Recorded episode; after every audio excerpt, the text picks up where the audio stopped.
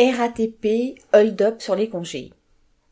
Suite au changement des dates des vacances scolaires, nombre d'agents de la RATP se retrouvent dans l'obligation de prendre des jours pour garder leurs enfants. Plutôt que de les mettre en chômage partiel, la direction de la RATP veut leur imposer de prendre sur leurs congés. Malgré l'opposition de l'inspection du travail et un jugement du tribunal administratif, la désavouant, elle persiste.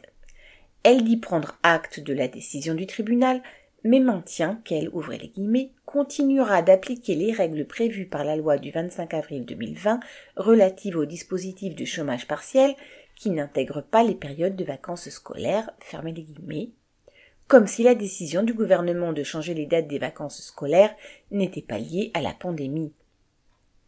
Face à une direction qui entend imposer sa loi, quitte à s'asseoir sur les décisions des tribunaux, les agents devront se donner les moyens d'imposer leur choix.